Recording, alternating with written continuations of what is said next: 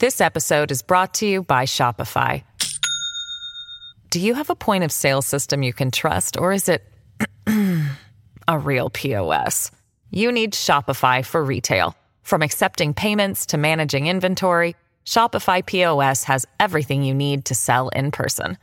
Go to shopify.com slash system, all lowercase, to take your retail business to the next level today. That's shopify.com slash system. Hey, it's Ryan Reynolds, and I'm here with Keith, co star of my upcoming film, If, only in theaters, May 17th. Do you want to tell people the big news?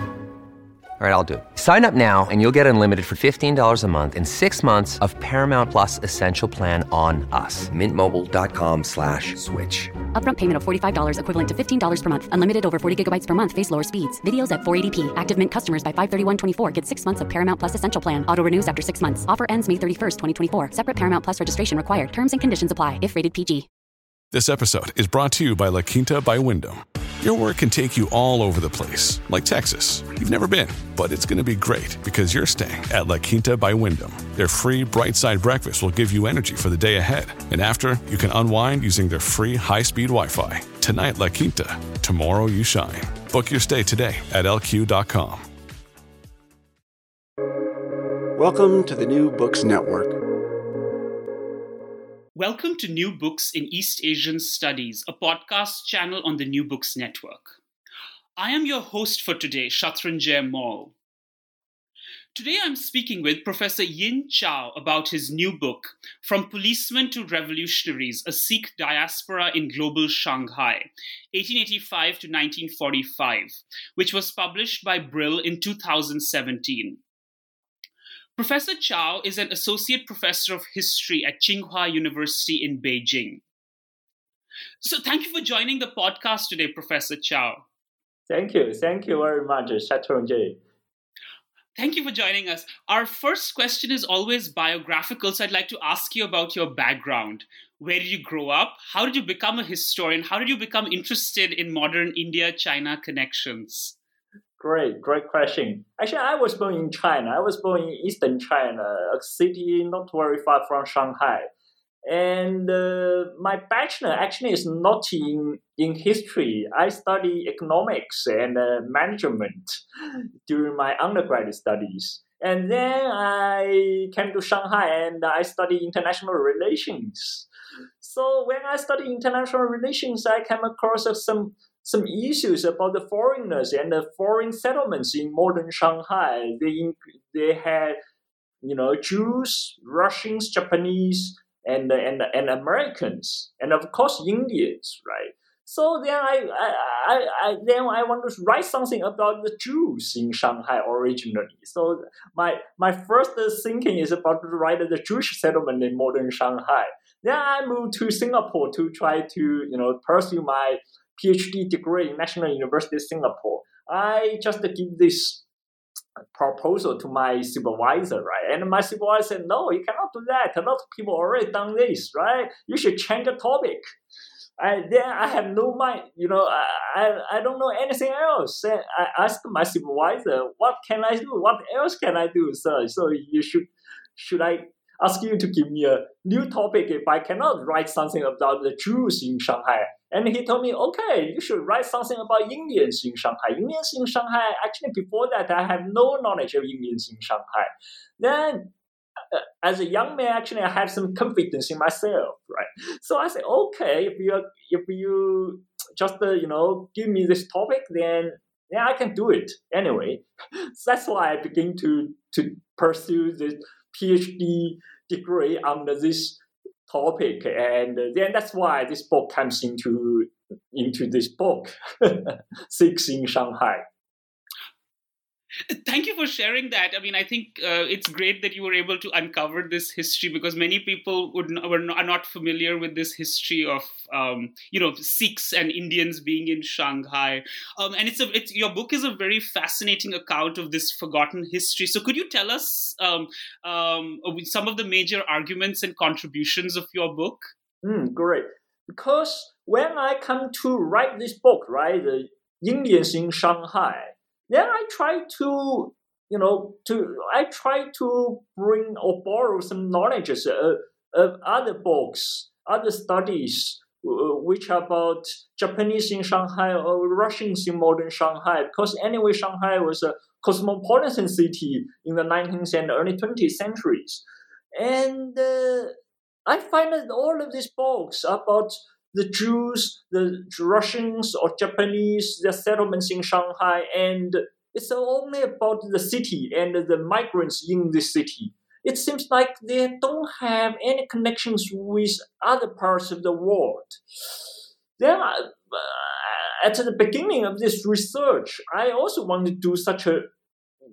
I want to, not I want to do, but I intend to write in this way, right? And then I find a lot of primary sources of the Sikh, of the Indians in Shanghai. I find most of the Indians are Sikh, the Sikhs from the Punjab okay. in northwestern India. And uh, they were policemen, right? They were policemen in Shanghai. They were recruited by the Shanghai Municipal Council to, to police the local Chinese. Then I find that if I want to write a history of the Sikhs in Shanghai, I cannot ignore their connections with Hong Kong, Singapore, California, uh, Canada, and India, of course, right? So it shouldn't be a local history. It should be a transnational, translocal history.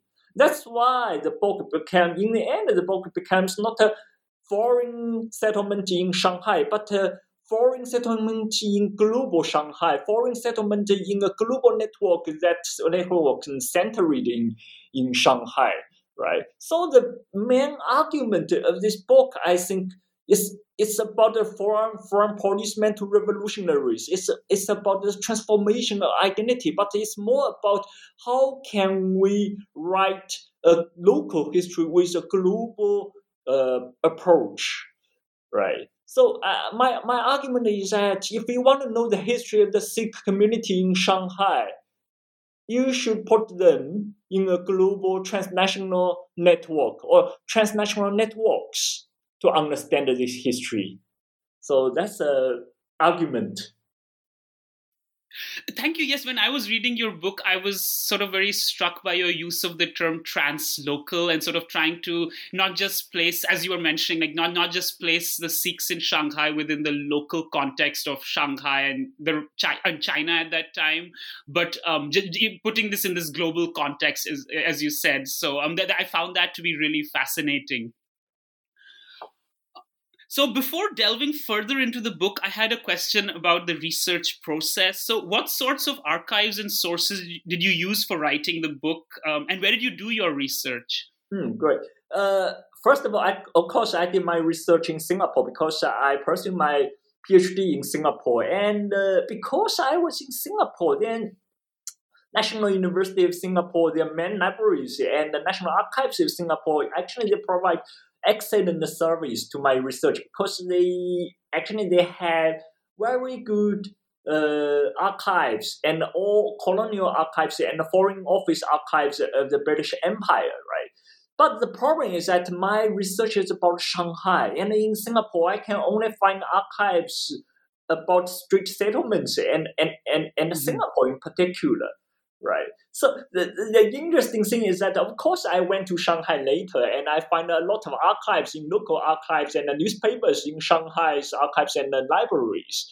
But because I did my research in, in Singapore and uh, I spent most of my years in Singapore, then I think okay I cannot waste my time and my opportunity of staying in Singapore and just doing a Shanghai study, right? That's why I try to make use of the archives in Singapore. I mean this all about the Singapore and the Straits Settlements archives and try to connect or make a connection between Straits Settlements, colonial archives with Shanghai Municipal Archives. That's why you, if you read my book, you find, wow, how can you connect the Shanghai history with Singapore history and of course Hong Kong? Because I also yes. spent one year in Hong Kong and try to explore and investigate the colonial office archives in Hong Kong. And then by connecting Singapore, Hong Kong, and Shanghai, I find a network. This network is not about Chinese diasporic network. It's about Sikh diasporic network by using the three place archives. And then I try to explore a broader context. That's why I went to India. I went to uh, United States right? I also use the archives in India, especially in Calcutta, the Netaji archives, and in uh, California's Sikh community archives. Try to bring the Sikh diasporic network in a real global um, uh, context. So that's basically the archives I used.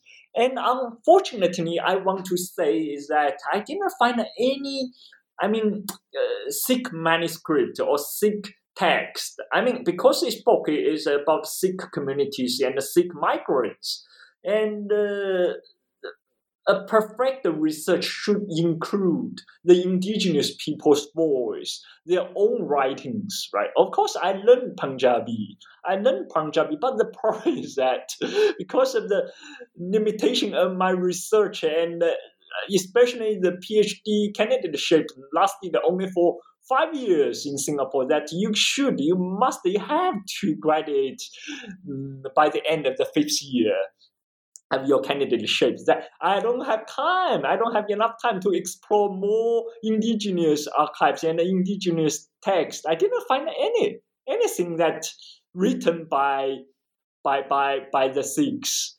Indeed, by the Sikhs themselves in, in Shanghai or in Singapore and Hong Kong. That's very regrettable thing, I think, in my book. I should point it out. Thank you.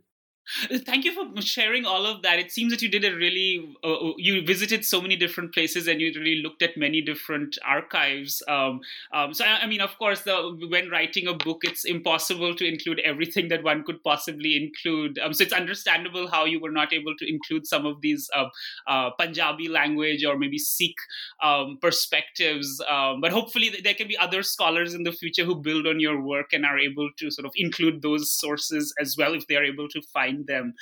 Um, so, as I'm sure our audience um, must be wondering, um, and you mentioned about this about how there were there was like a Sikh diaspora in Singapore, Hong Kong, and uh, in Shanghai. So, how did these port cities in East and Southeast Asia uh, become home to an Indian and specifically Sikh diaspora community? That's an interesting story because it's a very accidental but interesting uh, history. Because uh, when the British they came to Asia, they came to colonize Straits Settlements Hong Kong and then build a settlement in Shanghai, right? They have a big problem. They have big challenge from local Chinese. They didn't have any knowledge of how to police this local local Chinese. But you know that in the 19th century, a lot of Chinese they came to to Singapore. They they, they stayed in Hong Kong and they they have a lot of secret societies and a lot of social problems. But the, the British they didn't find appropriate appropriate policemen to to to discipline this these problematic elements, right? Because if they recruit a lot of British policemen, the cost is too high, right? Because the salaries was too high. And if they uh, employ the local policemen, I mean the Chinese policemen, the problem is that they, they, they developed a suspicion that the local Chinese policeman was highly corrupted and they're gonna they're gonna collaborate with the Chinese criminals and even have some even big problems for the British col- uh, colonial authorities. So that's why they try to do some experiment to to to introduce a third element uh, to to police the local population, right? And then in Hong Kong, it's nine, it's 1860s. In Hong Kong, there was an experiment to try to see how about employing some Sikh policemen in Punjab and bring them to Hong Kong and to police the, the, the, the local Chinese. And this experiment got very successful. And then the Singapore police uh, authorities they saw the success the success in, in, in, in Hong Kong, right? So they in, imitate the Hong Kong's model and also employ some Sikhs to Singapore to to police the local population. And finally, is Shanghai in 1885, as I mentioned in my book, that Shanghai got the experience from Hong Kong and Singapore because the Shanghai Municipal Council they saw this Sikh policemen were very helpful in oppressing the local riots. And also they thought that the Sikhs policeman was a military man. And when the Chinese authority and the Chinese government, if they want to invade or they want to intervene in Shanghai's local issues, the British they can actually they can organize these Sikh policemen and and and make them as soldiers and to defend Shanghai's international settlement. That's the beginning of the Shanghai's uh, Sikh police force. Thank you. That's a really fascinating history, and it's really fascinating how the British sort of used um, in, in, Indians or like used people from the Indian subcontinent and brought them to discipline like Chinese communities across East and Southeast Asia, and how they were sort of uh, using one community against another, one Asian community against another. So that's really, really interesting. Um, I actually, as you were speaking, I was remembering uh, the movie Crazy Rich Asians, in which there's a scene in which um, there's this really there's this security guard who's sort right. of wearing a turban and so on. It's very Orientalism indeed. It's very Oriental because you know what? Uh, in a lot of these kind of the um, movies, right? I mean, the, especially movies that try to uh, describe the modern Shanghai, right? There must be some Sikh policemen sit behind the scene, and they, I, I mentioned in my book, right? They stand there. They didn't say anything. They just stand there with their turbans, with their beards, right? And it becomes like a colonial context. It, I mean, in this movie, that without the Sikhs, it doesn't look like Shanghai. If you want to show people it's Shanghai, it's modern Shanghai, it's inter- Shanghai's international settlement is a cosmopolitan Shanghai, you must include a Sikh policeman sit behind, right? But it becomes an Oriental discourse and an Orientalist imagination. Where are the subjectivities of the Sikhs?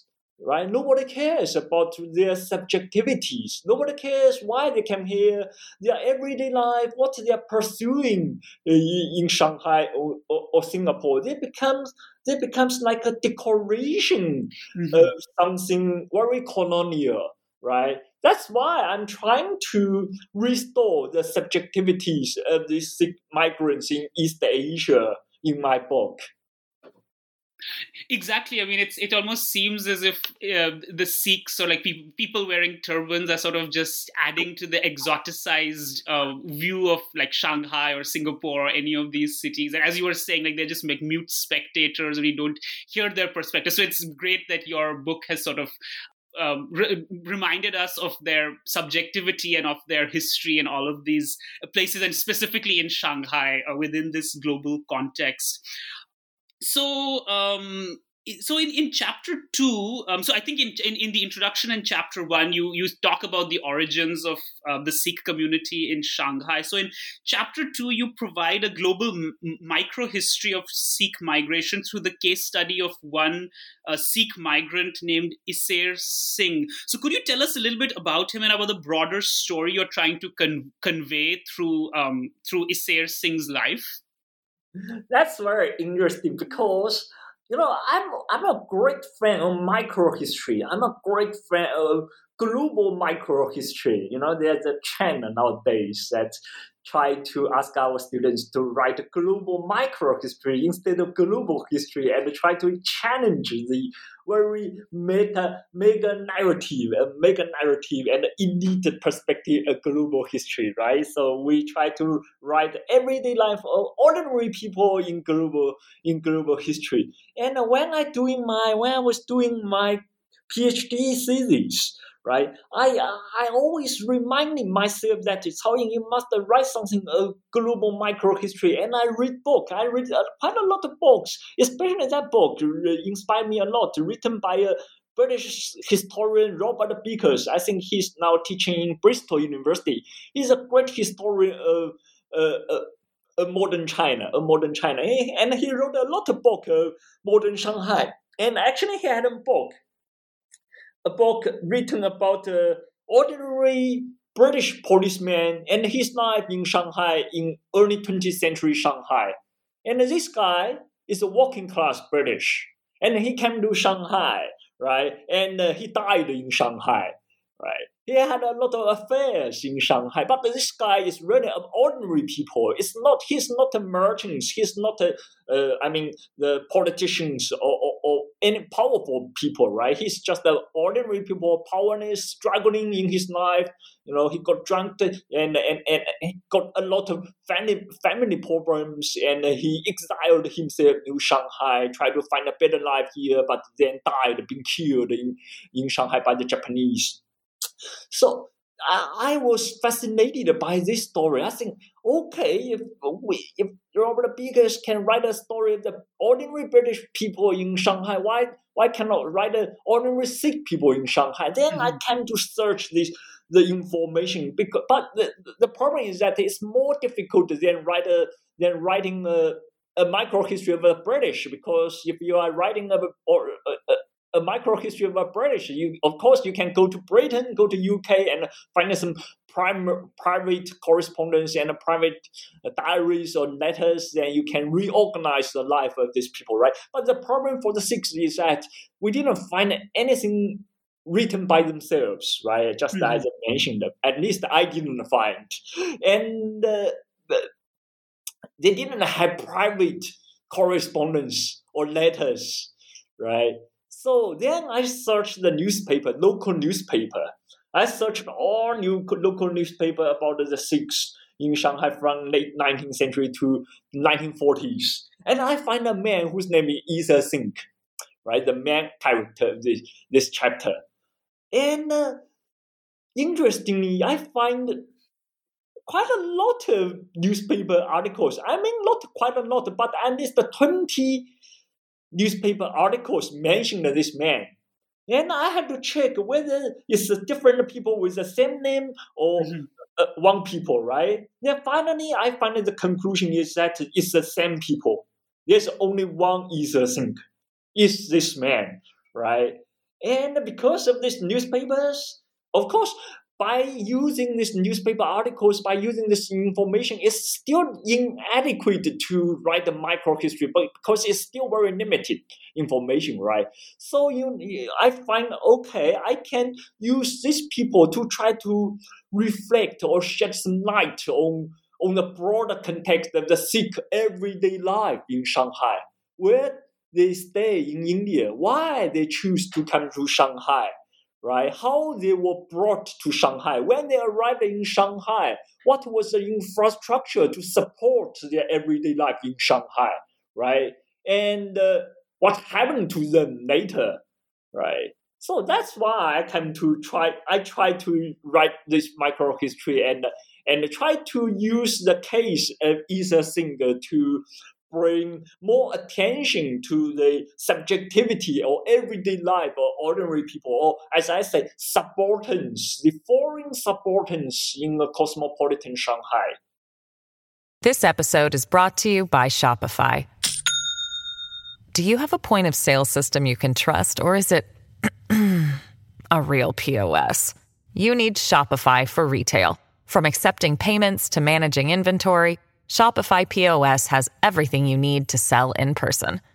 Go to shopify.com/system all lowercase to take your retail business to the next level today. That's shopify.com/system. Thank you. Yes, absolutely. As you mentioned, that one of your efforts was to sort of you know move beyond um, the, these stereotyped or these like orientalized portrayals of like Sikhs in Shanghai. So by by doing this global micro history and by sort of doing what's been done for um, for British or other like European mm, or Europeans in uh, cities like Shanghai and sort of using that um, method to sort of re- recover this um, figure like that, that, That's that's really really interesting that you were able to do that, and uh, yeah, it was quite fascinating to read about as well. So, um, as Sikhs began to migrate to North America in larger numbers in the early 20th century, Shanghai developed into a conduit for migration flows between Punjab and um, North America, so like United States and Canada. Um, and this was also a time of rising anti colonialism and anti imperialism as exemplified by the Ghadar Party. Um, so, could you tell us a little bit about this, about the activities of the Ghadar Party in Shanghai and just the increased level of politicization of Shanghai Sikh diaspora in the 1910s and 1920s?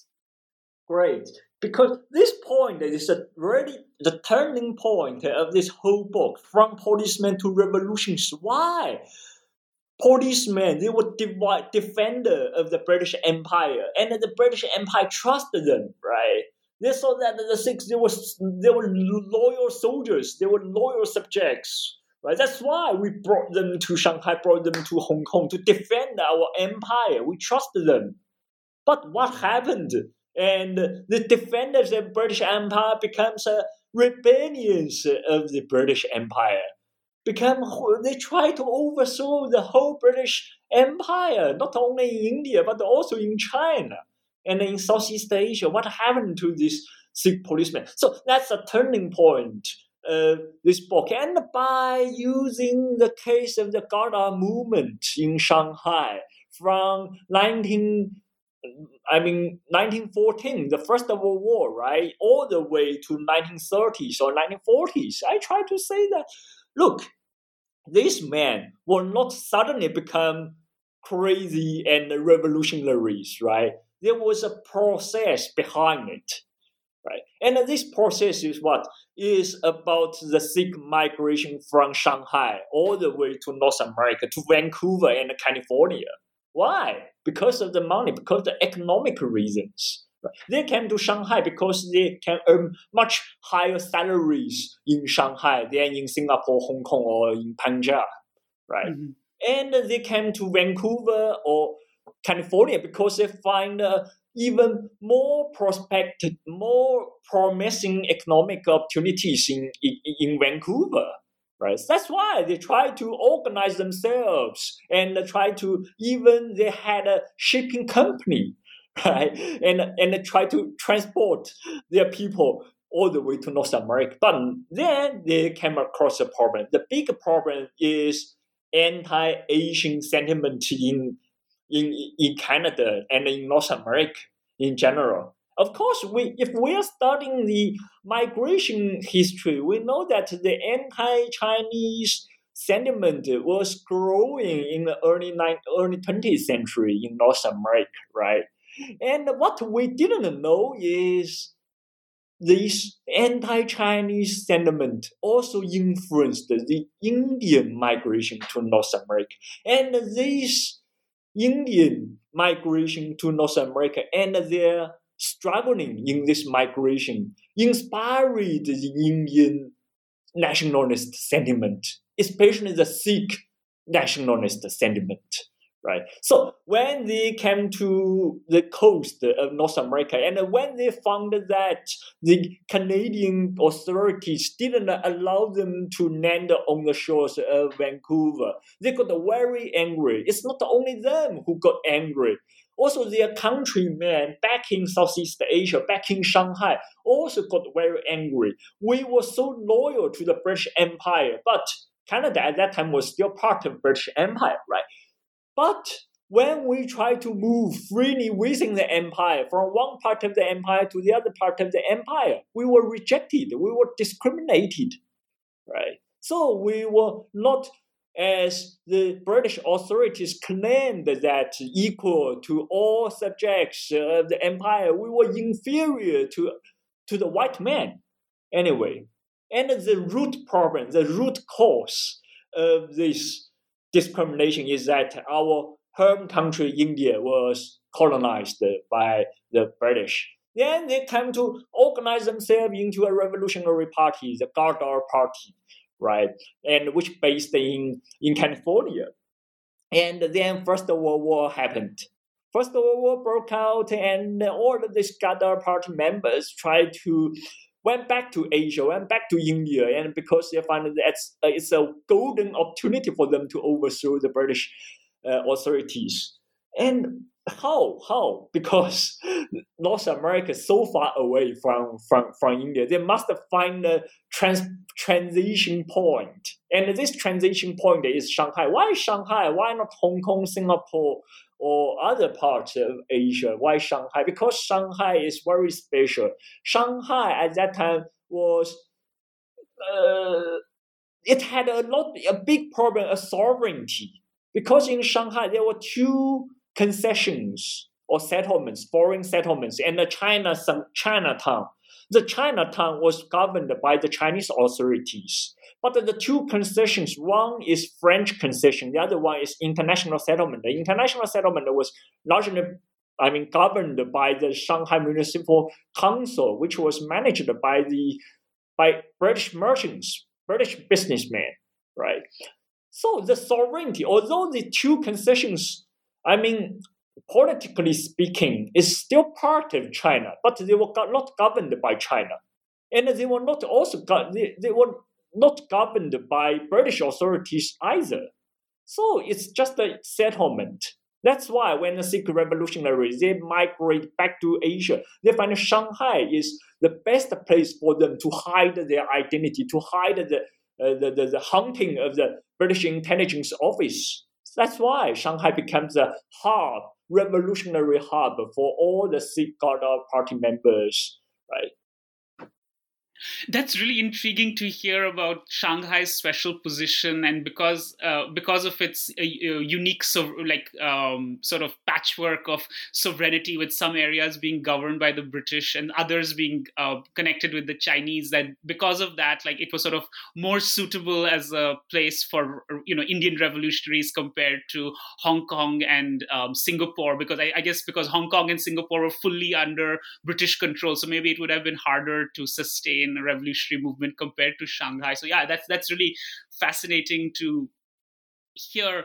Um, I, actually one of the uh, uh, figures that i'm interested in Rash Bihari bose um, he he too i think was interested and he tried to go to shanghai at some point during this time and he sort of tried he was sort of connected uh, with the Ghadar movement as well. But i think he, his effort was not um, successful. Uh, one of the figures you mentioned here i think his name was uh, buddha singh. Could you tell us a little bit about him and about his role in um, in all of these uh, in the in the sikh history of shanghai Oh, he was the uh, most influential and the most powerful Sikh man in Shanghai. I mean, in, even as far as I know, even in the history, in the 50 years history of the Sikh community in Shanghai, he was the most powerful man, right? And uh, he was a leader. He was uh, he was a leader not only of the Sikh police force in Shanghai's uh, police force, but he also he was also the leader of the Sikh community and the Sikh society in, in Shanghai. Mm-hmm. He organized quite a lot of Sikh religious activities and events in, in Shanghai. That's why the British think this man is very important and uh, and promote him very quickly because the British find this man he had the capability, he had the talent, I would say, to organize by using religion to organize his countrymen in Shanghai around the British. And uh, he keep teaching his people to loyal, to be loyal to the British rule in Shanghai, and keep and he kept t- uh, telling uh, the, the Sikhs in Shanghai that by only be ro- loyal to the British in Shanghai, we, we people in Shanghai could get our opportunity right? That's why the British in Shanghai and the Buddha Singh they find a uh, collaboration. I would I would say that they find a perfect collaboration that can mutual uh, can mutually uh, uh, help each other, right? That's why the Ghadar party members they thought Buddha Singh was the most dangerous man in Shanghai for their revolutionary movement because Buddha Singh he was extremely loyal to the British. But on the other hand, he actually he hunted down quite a lot of important Gadar revolutionaries in Shanghai, and he even had his own spies in Shanghai's Gurdwara, the Sikh temple. Right, he had his own spies, and these spies they attended all kind of uh, revolutionary activities that happened in the Gurdwara, and they even had a list. Whoever came to Shanghai, joined the Gadar Party movement, his name will be forwarded to Buddha Singh, and Buddha Singh will forward this list to the Shanghai municipal police, and the police will just uh, arrest this man. So that's why the revolutionaries found this man very dangerous, and finally they find a chance in 1927. Right, they find a chance to assassinate him right, and kill him. But the problem is, in my book, I, I, I point out that Buddha Singh's assassination actually reflect that not the failure of the British intelligence work in Shanghai. The British actually they have a very sophisticated intelligence gathering network, not only in Shanghai but across the world, from California all the way to India. And they had already informed Buddha Singh that he, someone would assassinate you, someone from Gadar party would assassinate you, and you should bring your bodyguard every day along with you. But that day, right, that day Buddha Singh happened to forget something at home, and he didn't ask his bodyguard to walk along with him. He, you know, he walked he, he walk along and and and uh, this gives this chance for the assassins to to kill him so it's a very fascinating story and another thing is that actually Buddha Singh's great granddaughter was still alive and they contacted me and okay. they asked me to rewrite a story of Buddha Singh. They insisted that Buddha Singh was not loyal to the British. And uh, and uh, and uh, they insisted that Buddha Singh's assassination was because of the jealousy. Of course, I know that there was a lot of jealousy and affections within the Sikh community in Shanghai, right? So I'm very happy to know their story. I mean, from Buddha Singh's family and his descendants. I think they have some diaries or documents, family documents, right? So maybe in the future I can write a new story of Buddha Singh, maybe can tell you more. That's really fascinating. Uh, thank you. I mean, uh, I think what, as you were speaking, I was just thinking about another thing that we should keep in mind about the Sikh community that it wasn't just a just a monolith with everyone having the same view, but there were like different different uh, political opinions, and some people might have been more loyal to the British, while others were sort of more revolutionary and more anti-colonial. And as you mentioned, like there was there had been this shift in many of them, which led to the emergence of the Gadar Party, and it's also really fascinating that you were able to get in contact with his family and uh, get their perspective about the um, assassination of their um, ancestor. So um, the Sikhs of Shanghai were also involved with the Indian National Army, that is the military force in East and Southeast Asia, organized through Indian diaspora networks, um, and captured prisoners of war, which would, uh, with Japanese support, fight the British and Allied powers during World War II.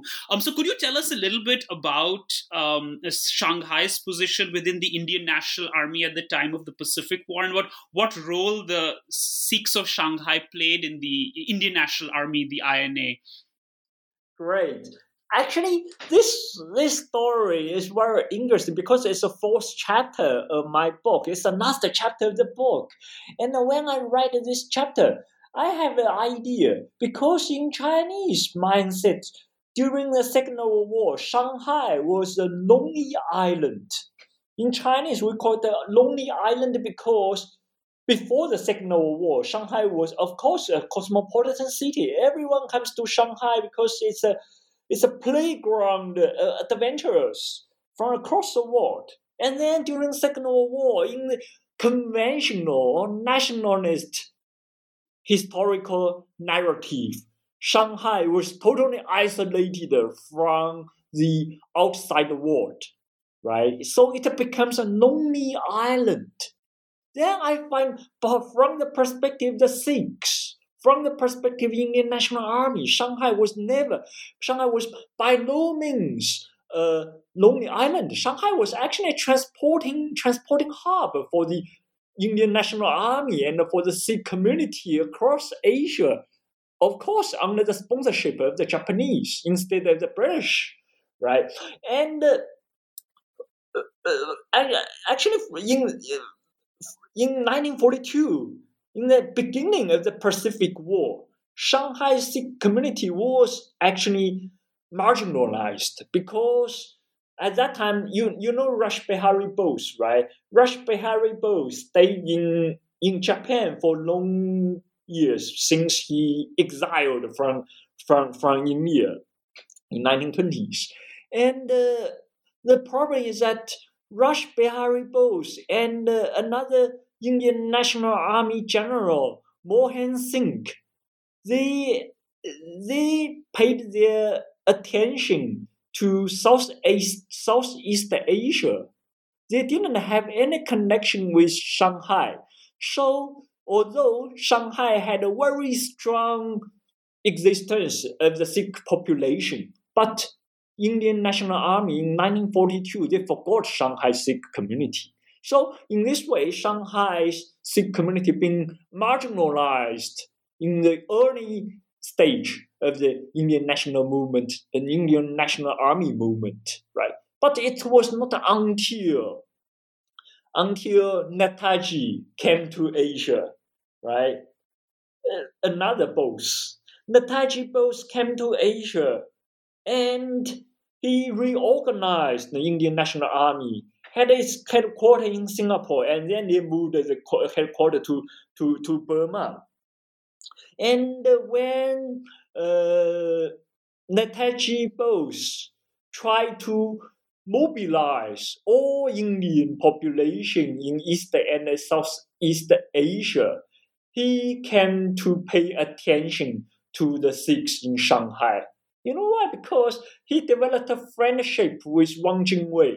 Wang Jingwei was a puppet regime of nationalist China because at that time all occupied China was governed by a puppet regime under Wang Jingwei, right, the president of the puppet regime. And uh, Wang Jingwei met Netaji Bose in Tokyo in 1943, and they became very close friends. And Wang Jingwei invited Netaji Bose to uh, to to to China, and uh, both came to China in 1942, and uh, then both came came to realize that wow, there was a large Sikh community in China, very large, even larger than Singapore, larger in Malaysia, larger in, in Japan, of course, and all of them are Sikhs and they had military training because they were martial race, and most of them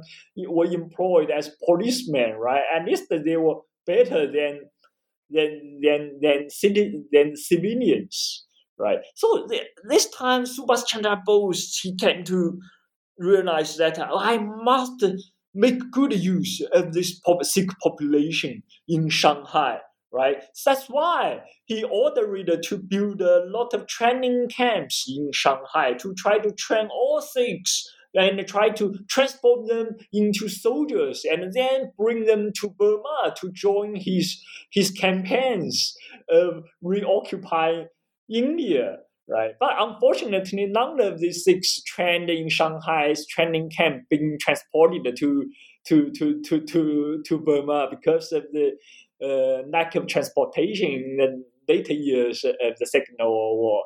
So that's why Shanghai becomes a transport uh, becomes another hub of the Indian National Army movement.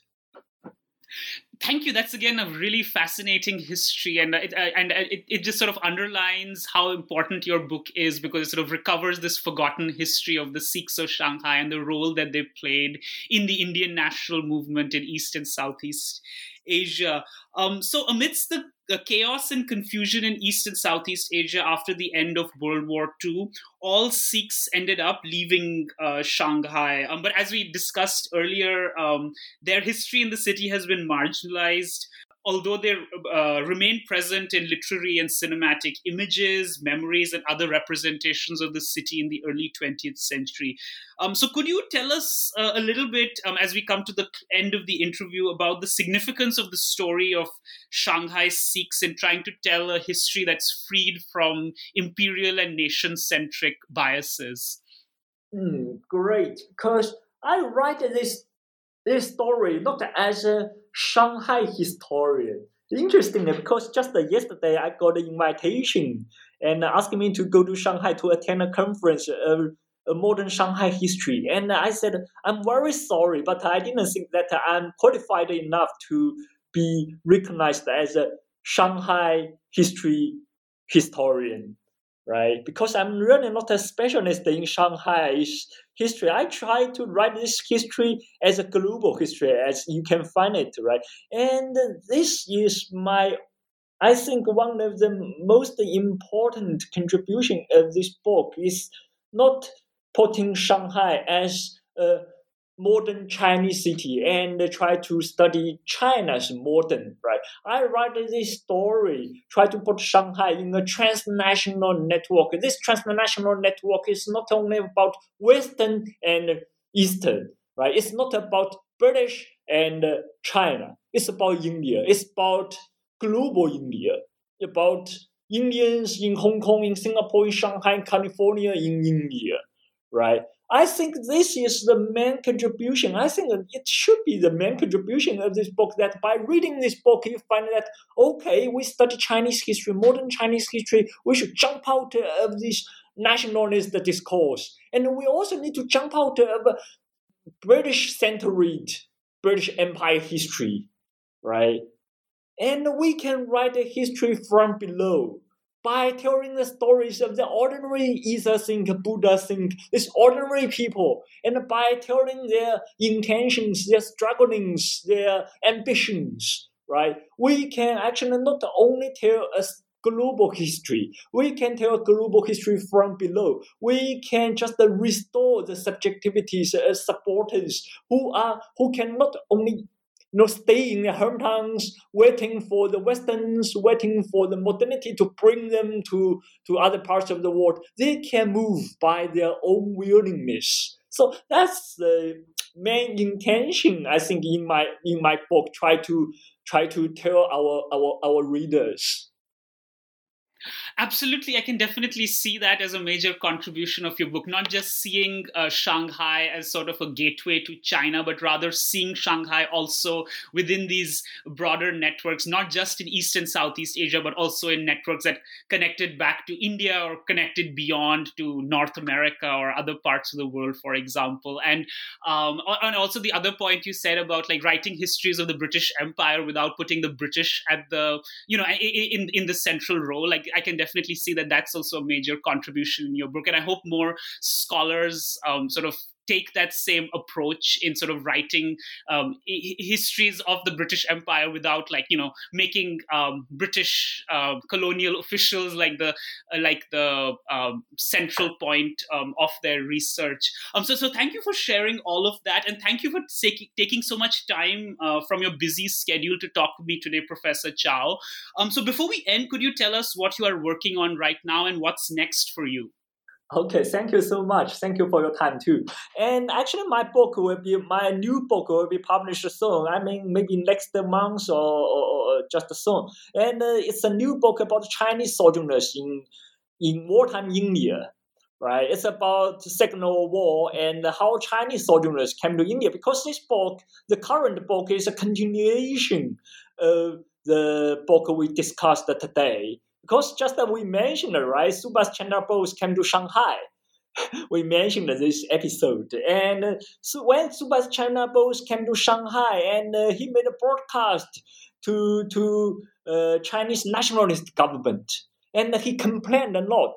He said, when I was in India, because Subhas Chandra Bose used to be the president of Indian National Congress, right, before he came uh, to be uh, imprisoned by the British. And he said, when I was a president of the Indian National Congress, we sent a lot of help and assistance, medical help to China to help you, right? And now you send a lot of soldiers, sojourners, troublemakers to India to help the British defend their imperialism. So I mean, wow, what happened to to to these people, to these Chinese soldiers, to India during the Second World War? That's why I came to write the second book, and this book will become come uh, come out soon, right? So I'm yeah, but now I'm working on the third book actually, and the third book is about the India-China infrastructural connections. I mean, in the late 19th and early 20th centuries, there were a lot of infrastructural connections the British imagined to build to connect uh, India and China by bypassing the Malacca Straits. So this new book is about how the British policymakers, investor, investors, and merchants imagine how to find a way through Himalayas, through Myanmar, to build railways, to build roads, to build you know canals to connect India with China by bypassing the Straits of Malacca. So that's what I'm now doing. Thank you. Both of those sound like really fascinating projects, and I'm very keen to read the book that's going to come out uh, very soon. So, thank you for telling us about that. I hope our listeners uh, they, they they read both your books. They read uh, this book on the uh, history of Sikhs in Shanghai, and also this uh, other book about uh, the, the, upcoming book about Chinese sojourners um, in India. And it's really interesting because now I'm also, as you were speaking, I remembered that Chiang Kai Shek he traveled to India during World War II together with his wife and met Gandhi. So it's interesting that there was like two two different perspectives that see about um, the, the about the connections between China and India during World War II. Uh, so I look forward uh, to studying and reading about that soon. Um, so this was an interview with Professor Yin Cao about his book uh, From Policemen to Revolutionaries: A Sikh Diaspora in Global Shanghai, 1885 to 1945, which was published by Brill in 2017. Um, so th- thank you for speaking to me today, Professor Cao. Thank you. Thank you so much for your time.